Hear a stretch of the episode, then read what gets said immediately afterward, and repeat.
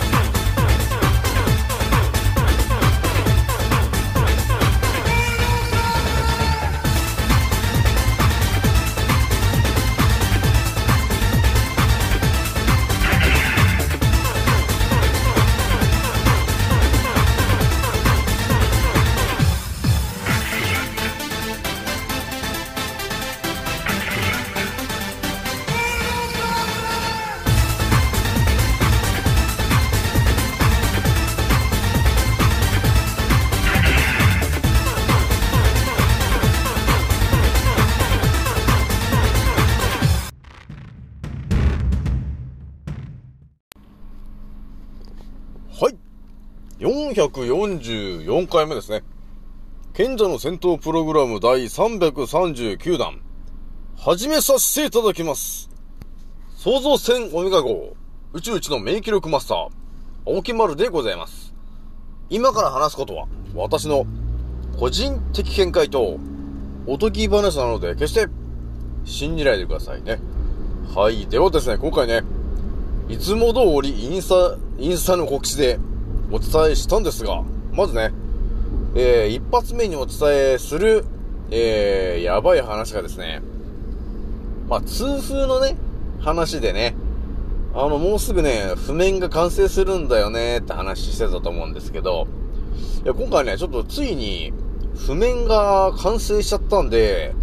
ちょっと勝ちに行っちゃおうかなというところでね、痛風のね、圧倒的な話しちゃおうかなと。いうところがあったんだよね。えーなのでね、まずね、インプットしてる履歴と、えー、ね、それ、えーがまずね、YouTube のね、まず、痛風の動画50本、えーあとはネットに溢れてる痛風の情報1ヶ月考察、えーあとは、えーダヴィンチの思考と、えーアスクレピオスの思考で、えーさらに4つの思考をうまく使って超考察した、えー私が、えー皆さんに発信する、えー痛風の圧倒的な話、お伝えしようかなというところがあったんだよね。今回のね、あの音声はですね、ちょっと破壊力が違うぞと、えいうところがありますね。まあ、痛風の方が、ね、多分ね、地球上に痛風で困ってる方はね、すごい人数いると思うんですけど、その方が、えー多分絶対に出は、出会ってはいけない情報ぐらいのレベルになっているので、私のチャンネルを最後まで聞いた日にはですね、痛風の人が、あのー痛風になってる原因と、その対策と、えー今後発作が起きないと、えいうところの全てが、えこのチャンネルを聞くだけでもしかすると、解決しちゃうんじゃねえかというところに、えーなるぐらいの勢いな情報を今回ね、一気に詰め込んできますからね。なので、皆さんついてきてくださいという感じがあります。じゃあね、えー今回ね、気づいた方と覚醒した方がですね、一番注意しなければならないことと、その立ち回り方。今回ですね、239回目になりますという感じで今回ね、えー始まるわけですが、えーまずね、多分私のチャンネルで今回ね、痛風の話をね、ちょっと大々的に発信するから、初めて私のね、えーチャンネルを聞くと、いや、言う方も多くなるかもしれないんで、ちょっと軽く私の説明をしておきますとですね、私はですね、えー一応5、6年前に、えーこの地球が茶番でな、茶番になってんだよね、と、えーいうことに気づいた、覚醒した、まあ、今、なんとなくもう上級クラスなんだよね、と。で、私はですね、あのー今、えーコロコロちゃんの茶番が繰り広げられてるものもすでにもう分かってるし、えーワクチンはただの劇薬で、えそれを打ってる人はただ免疫力が下がってってるだけ、えというのも分かってるから、え皆さんにはワクチンを絶対打つんじゃないと、えいうことをお勧めしてきてる人なんだよね。で、今、インスタのフォロワーが3000人ぐらいになってるけど、えー基本当たり前と常識を超えてる人たちが、えー私のチャンネルに集結しているということになってますからね。で、私がいつも言ってる通り、宇宙一の免疫力マスター、青木丸と、え言ってる通り、で私が発信してる内容はですね、えー人間の健康の本質、だから、当たり前と常識で見えてこない、裏側の人間の健康についての情報を、えーすごい濃い情報を発信していますよと。えーそして、レオナルド・ダ・ヴィンチの思考、えーというものだったり、最近目覚めてるアスクレピオスの思考、えーというものをね、4つの思考を使いこなして、この地球を見てるんだよね。えーなので、えー健康情報の本質、えー当たり前と常識の人が絶対に出会うはずがない情報をね、えー毎日のように発信しているのがこの私のチャンネル月からの秘密の情報になりますんで、えー初めて聞く方はですね、あのすべてが、え常識外れの話しかしてないので、え拒絶しないように思考にちゃんとシートベルトしとけよと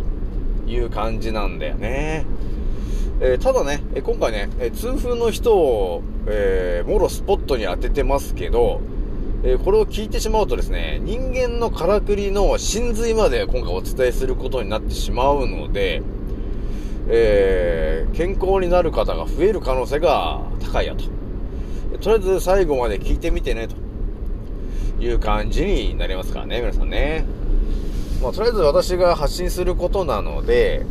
とりあえず青木村さん、今回、あの、シートベルトを本当全開にしとかないと、あの、吹っ飛ばされちゃうぐらいの勢いのある話しちゃうので、えー皆さん、こうご期待で聞いておいてくださいよ。それじゃあ、物語始めちゃいますけどね。じゃあ、とりあえず、痛風の話なんですけど、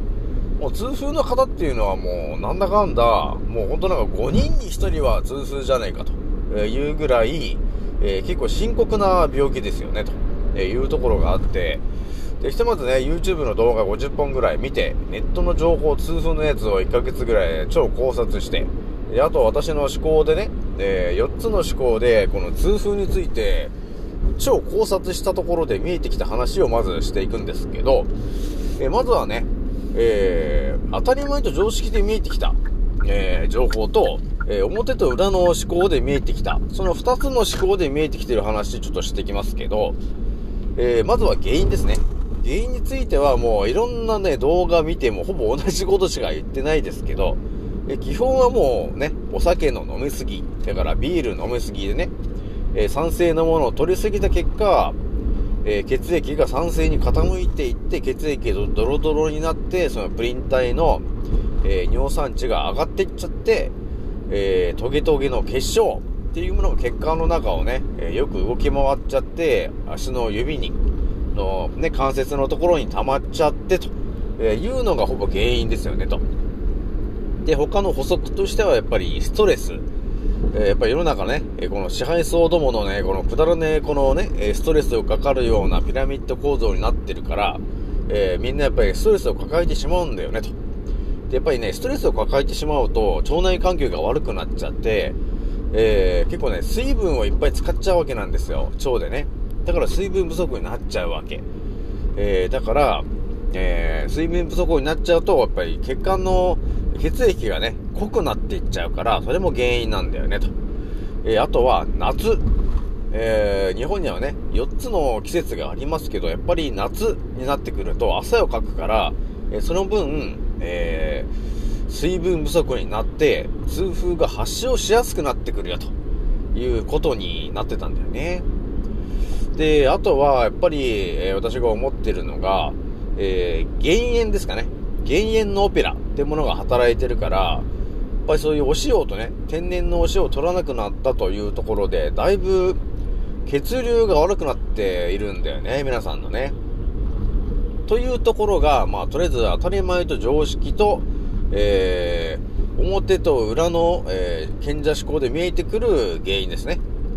じゃあ、その辺の、えー当たり前と常識の思考と、えー賢者思考で見えてくる対策の方をお伝えするとですね、えーちょいちょい出てきてるのが、コーヒーを飲むと、ちょっと尿酸値が下がるんだよと、えいうような話があったり、であとは、えー海藻の、えーわかめとか昆布とかを取ると、えー痛風、えっ、と、尿酸値が下がるんだよというお話があって、あとは酢の物の、えーわかめとか昆布、えーそれを毎日食べるといいんだよねと、えーいうような話が出てましたと、えーいうのが、えー当たり前と常識の方が、えー多分到達する話なんだよねというところなんだよね。じゃあここまではもうこれ皆さんがもうご存知の話ね。そして病院に行ったらね、痛み止めだって言ってロキソニンをもらうと。えーいうようなところまでは、えー皆さんね、えーもう、そんなことね、秋村さんね、もう分かってるよと。ちゃんと、そのね、私たちが知りたいのはね、と。痛風になるね、その、それを治る原因、治るところなんだよと。そこかで困ってんだよと。だからそこの情報を教えてくれと。えーいうことはみんなね、思ってると思うんですよね。それではですね、えー一気にお伝えしていきますけども、えーまず、えー私がね、思ってるのが、痛風というものについて、えーね、一体何なのかっていうのをはっきりとね、え考察していくと見えてくるのが、要するに血液の、要するに血液が酸性に傾きますと。え酸性ということは、色で言うと、そのアントシアニン的な色で言うとですね、赤色なんだよねと。酸性がね。だから pH の1とか酸性になってくると、アントシアニンの色素で言うと赤色なんだよねと。いうことになるでしょ？ということは、そのアル、えーっと、酸性をアルカリ性に、えーしか近づけていかないといけないわけじゃん。ということは、紫色の、えー色素とか、その辺のものを取り入れていかないと、えー赤い、えー色素から、えー紫色の色素に上げていくのに、えー紫色の色をね、取っていくと、勝手に、えーアルカリ性に近づいていくんだよね、という、この考え方があるわけなんですよ。これだからね、まず、ちょっと当たり前と常識の人であんまり関わったことない話なんだけど、いいですか？今もう一回、ちょっともう一回説明するとですね、アントシアニンという、えーものが、こういう地上にはありますよと。それは7つの色があって、pH1 が赤なんだよねと。で、pH7 が、まあ紫とか、えなんだよねと。で、pH12 ぐらいが黄色とか緑とか、でその辺の色素になるんだよねと。で、その色素っていうものは、この地上にある果物と野菜に練り込まれてるものなんだよねというところがまずあるわけなんですよ。えだから、え私が今お伝えしようとしているのは、医学も全く使わないで、色のルールだけで治すとしたらどうするっていう話ね、してますよ。だから、血液が酸性に傾いてるんですよね、と。pH1、ね、酸性に傾いてる赤なんだよね、と。じゃあ、それを、えー、pH がもうちょっとアルカリ性に近づいていってほしいんだと。いう時どうするって言ったら、え pH が7に近い紫色だったり、え pH が12とかその辺ぐらいにある黄色いものとかをよく取っていただくと、勝手に体の pH がアルカリに傾いてくんだよね、と、えいうところがまずあるわけなんだよね。これだからね、本当我々が知らされてない情報なんですけど、まあ地球のね、えー地球にはまず色のルールっていうものが実は設定されているんですけど、えー7つの色ね、えーがあるんですよね。それは虹の色と同じなんですよね。だからまず、あれだな、えー人間のからくりから説明していきますけど、これ世に出てこないからくりだから、えー皆さんね、ちょっととりあえずしっかり聞いていただくんだけども、えー人間は、えー7つのチャクラのエネルギーで生きてますよと。で、その7つのチャクラのエネルギーを補充するのに、太陽光の7つの光のエネルギーを、えーまずは吸収しますと。で、それで補えない分を、その7つの光のエネルギーが、えー野菜と果物にちゃんと練り込まれてるように、えー創造主は作ってるから、7つの色のエネルギーが込められてる7色のいろんな色の野菜があると思うんですよね。で、あと果物にもいろんな色があると思うんですけども、えーその7つの色のチャクラのエネルギーが練り込まれてるものを、えー我々は本能的に欲しがる傾向にあるんだよね、と。えーなので、えー例えば紫色のエネルギーが不足した時には、えー我々のは本能として、紫色の紫キャベツとか、えー紫の、えー、シソとかそういう形で、紫の色を無意識に取るように、えー設定されてるんだよね、というところがあるんですよ。これも、だから、私のチャンネルに来た人しか知らないような話なんですけど、だから我々はそういう風に生きてるわけなんだよね。えーだから、さっきはね、えー紫色の話したけど、例えば赤色。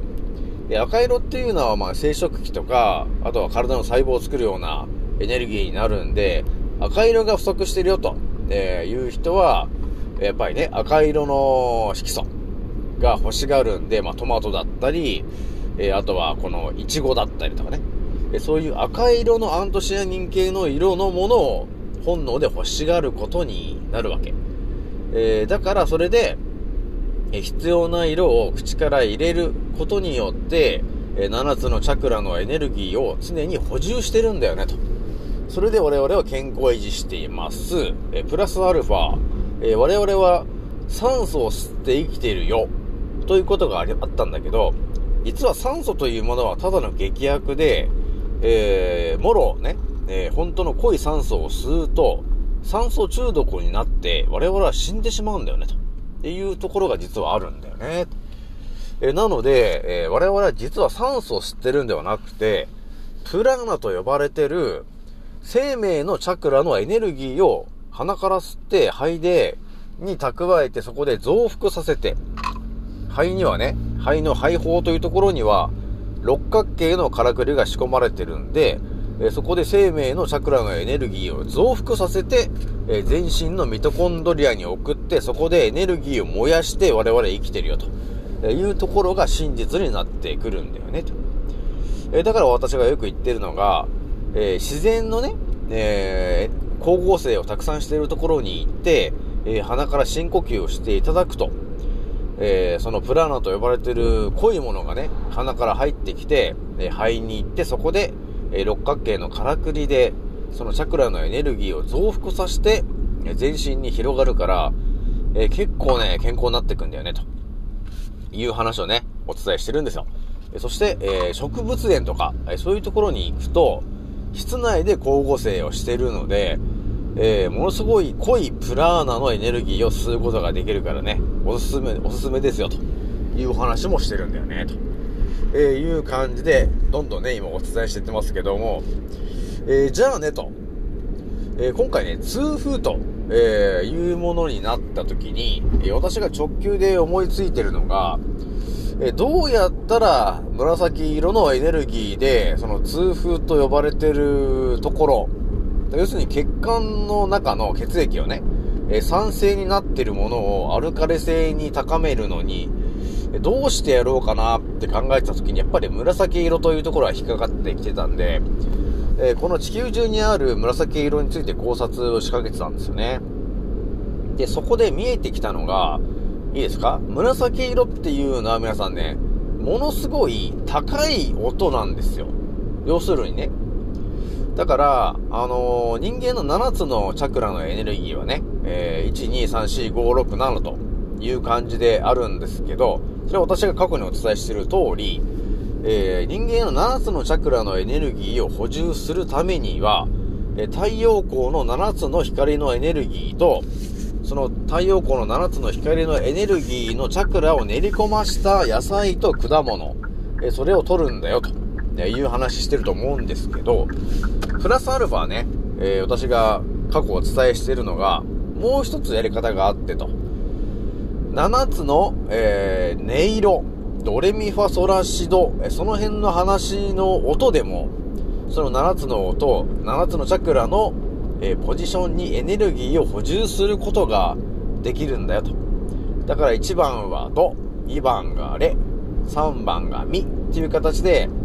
ドレミファソラシの音と、えーリンクしてるようになってるのが、えー我々なんだよね、と。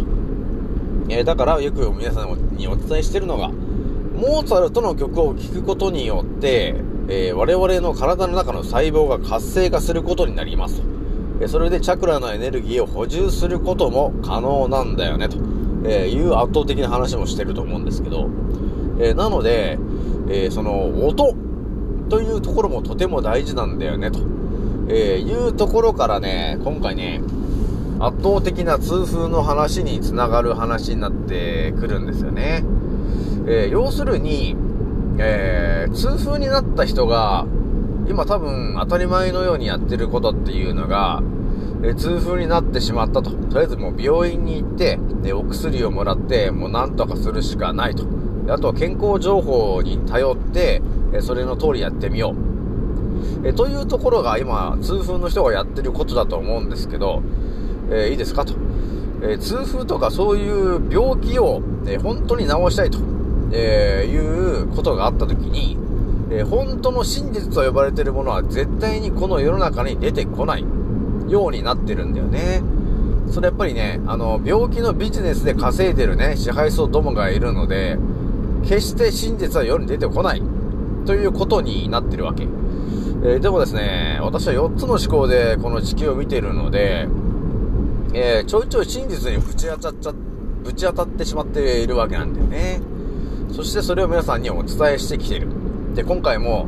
えー圧倒的なことをこれから話しますけども、いいですかと。えーまず聞いていただきたいのが、えー想定外のこと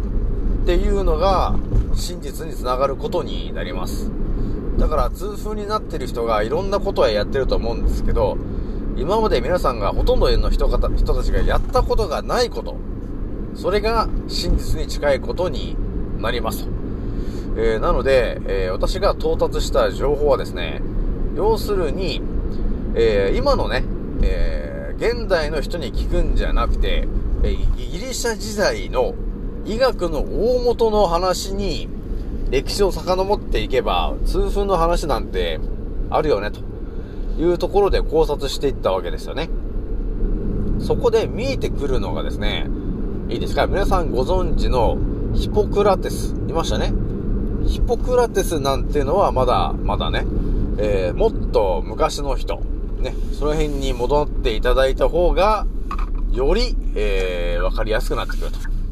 だからヒポクラテスを通り越して、ね私が最近目覚めている、えーアスクレピオスという、えー医学の神様、えーと呼ばれてる人、えーその人と、あとその人のお父さんであるアポロン、えー医学の神様ね、えその辺の人たち、えーの情報まで、え歴史を遡っていってもらって、えさらに私は考察していったんですよ。えそこで見えてきた情報、これね、ほんと圧倒的な話になるんですけど、え要するにどういうことかというと、えアポロンは、えーハープを持ってましたと。楽器のね。アポロンは楽器のハープを持っていましたと。で、彼は医学を、えー学んでいた人なんだよね、と。えいうところが見えてきたときに、すべての病は、えー音楽で治すことができるんだよね、と。えいう究極な情報に私は到達しているわけなんだよね。じゃあ、この発想で、痛風と戦うためにはどうするのかっていうのを考えたときに、いいですか皆さん？えー、要するに、血液が酸性になってると。で、それを、えーアルカリ性に近づけたい。どうするって言われれば、私がお伝えした通り、えー、pH が1の時は赤色、pH が7の時は紫色、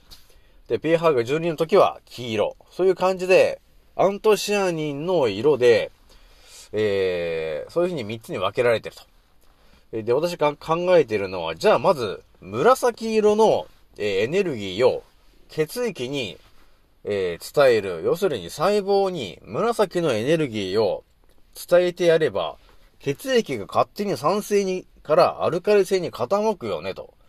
そして、あのー尿酸であるその結晶、それが血液の中にたくさんいると思うんですよ。トゲトゲのやつはね。で、それはですね、と、えー、外部から、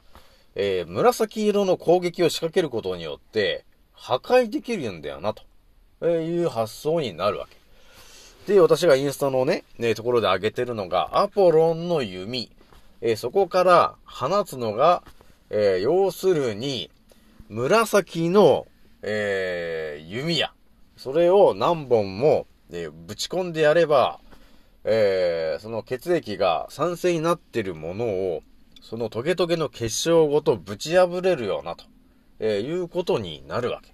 えそれがどうなっていくかというと、え紫の色というのは、要するに高温なんだよね、ということは、この世の中にある高温の、えー楽器を探せばいいんだよね、と。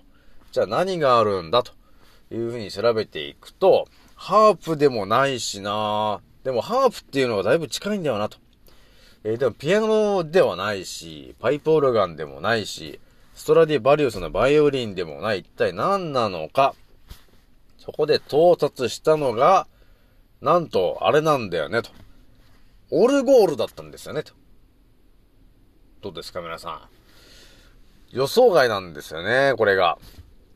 でもね、オルゴールっていうえキーワードを教えてくれた人がいたんですよね。この私の思考の中に入ってきましたね。だオルゴールだよ、と。って言ってくれた人がいたんですよ。私は相当探したんですよ。この1ヶ月ぐらいずっと探してたんだよね。一体何なんだろうな、と。で、紫色で高周波のね、えー高音の、えーもので、で、ハープでもない、ピアノでもない、一体何なんだ？オルゴールだったんだよね。要するに、答えが。なので、オルゴールというものがですね、えー、我々にの、あれって高音でしょ？だから私のし、我々の思考に対してとても気持ちいい、えー、ことになり、えー、まず免疫力が一気に高まり、細胞が整って、血流も安定する。プラスアルファ、えー、痛風の尿酸の結晶ごと、ぶち壊してくれると、えーいう効果を持ってるんだよね、と。それがですね、つ、あのオルゴールにね、仕込まれてんだよね。あの高音で均一な音がね。えー、なので、オルゴールを、まあ、聞かし、聞かせればいいわけね。要するに自分で、まあ、オルゴールをまず聞くんですよね。えそうすると、えー体がその音に反応してくるわけ。えーそうすると、すべてが、えー安定してくることになりますと。だ血流も安定するし、体温は上がっちゃうし、だから私が少し前にお伝えしてる、モーツァルトを聞くと体にいいんだよねと。だ免疫力も上がるし、リンパの動きも良くなるし、え血流も安定するんだよって言ってたと思うんですけど、そのモーツァルトの曲よりも、オルゴールの音色の方が、レベルがね、高いわけよ。均一で、さらに高音なんで、えだからね、オルゴールの方がさらに、あのー効果が絶大なわけなんだよね。えーなので、ぜ、痛風の人にはですね、ぜひ、えーオルゴールの音を聞いていただきたい。ということになるんですよね。えそれを聞くことによって、も YouTube とかにもあるんですけど、まずは一回ちょっと聞いていただいて、えーオルゴールの音をね。で、まあ一応私がおすすめのやつもあのリンクで貼っときますけど、それを聞いていただいて、えー痛風の人がね、それを聞くことによって、えー免疫力が一気に上がって血流が良くなって、血液の pH が、えー酸性だったものがだんだんだんだんアルカリ性に近づいていくと。いうことになっていくから、そうするとね、え気づいたら発作が起きなくなっちゃってると。いうことになるぐらいの勢いがあるのが、オルゴールだったんだよね、と。いうことになりますと。で、さらに言っときますと、YouTube とかで流してる CD の音源っていうのは、えー、そうだね。オルゴールの音を、そうだね、60%ぐらいで聞いてる感じなんですよ。で、本当に効果が絶大なのは、本物のオルゴールを、え買っていただいて、えそれをね、毎日5分でも10分でも聞いてもらえるだけでですね、予想よりも、えー、効果が絶大なことに気づくことになるでしょう。ということになります。だからまあね、オルゴールもいろんなのがあるんだけど、スイスオルゴールとかっていうのがね、とてもすごいんだね。これ音色聞いてもらえるとわかるんですけど、頭の中の脳のさらに奥地まで、あの、響き渡るような音色になってますと。えーなので、ぜひともオルゴールを、えー聞いていただく、その音色を聞いていただくだけで、えー我々がね、痛い痛いと言ってたその痛風の発作が気づいたら、あれ？痛風の発作が起きなくなってるよと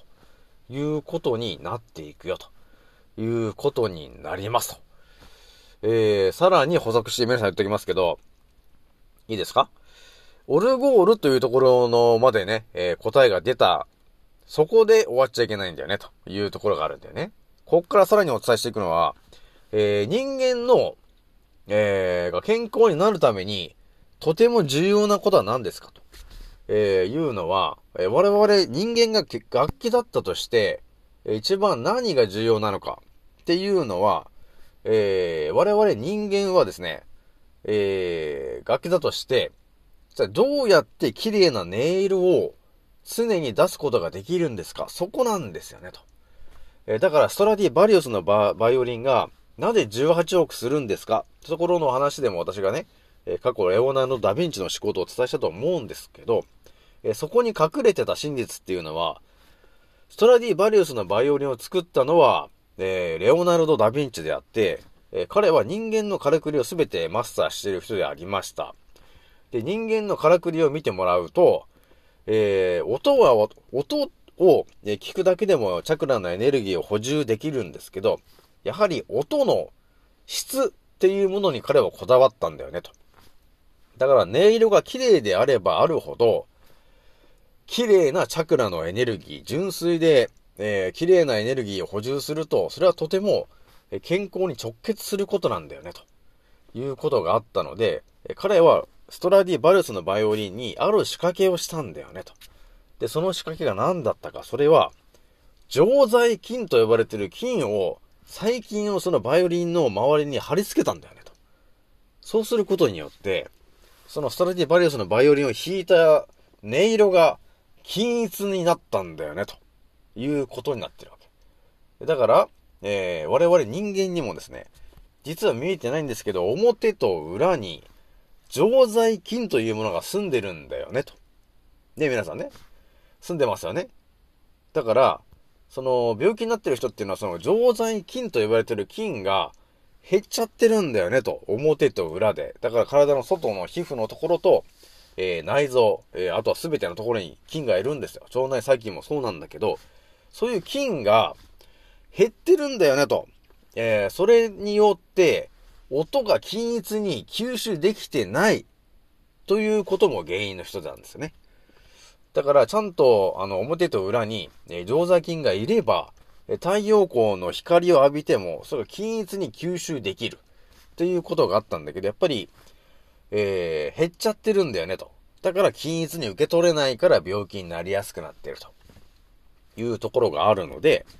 えーじゃあね、と。えー常在菌を均一に貼り付けるためにはどうするのっていうところももうお伝えしときますよと。で、それは腸内環境を整えること。それはヒポクラテスが言ってた話。だからそこなんだよねと。だから腸内環境を整えることによって、えーそこで血液も全て作られてて、で、それが全身に回って、えー栄養分を、要するに皮膚に与えてるわけ。血血液を通って。えーなので、えー毎日まず 1g から 3g の沖縄のヌチマースを取っていただく。この生活を始めてもらうところから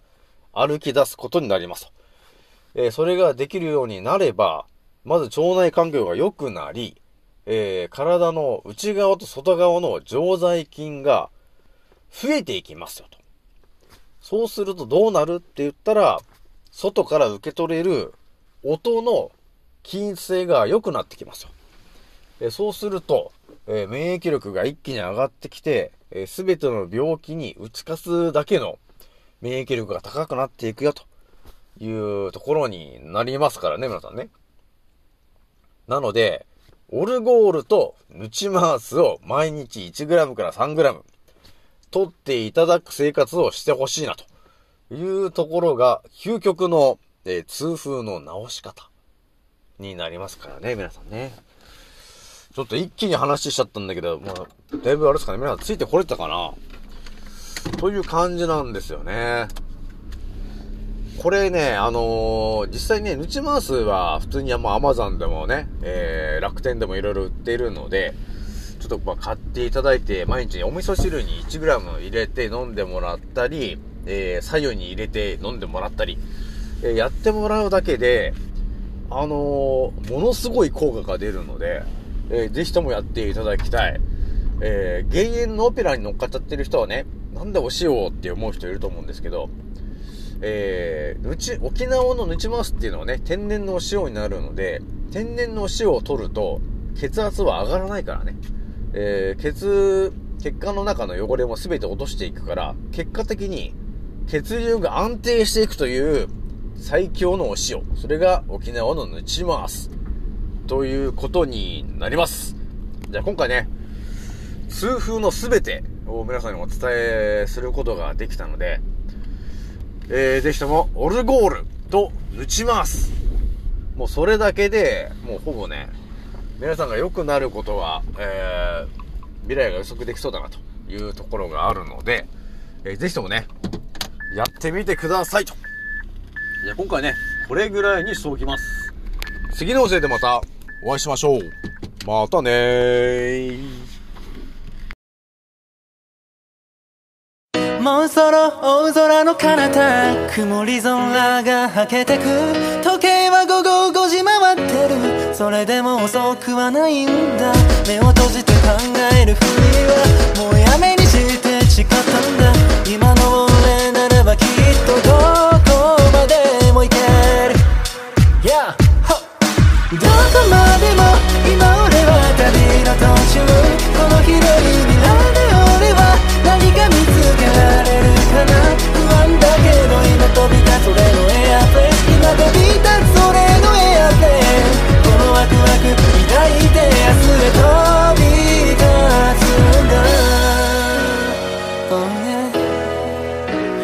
着陸させる俺はまるでパイロット。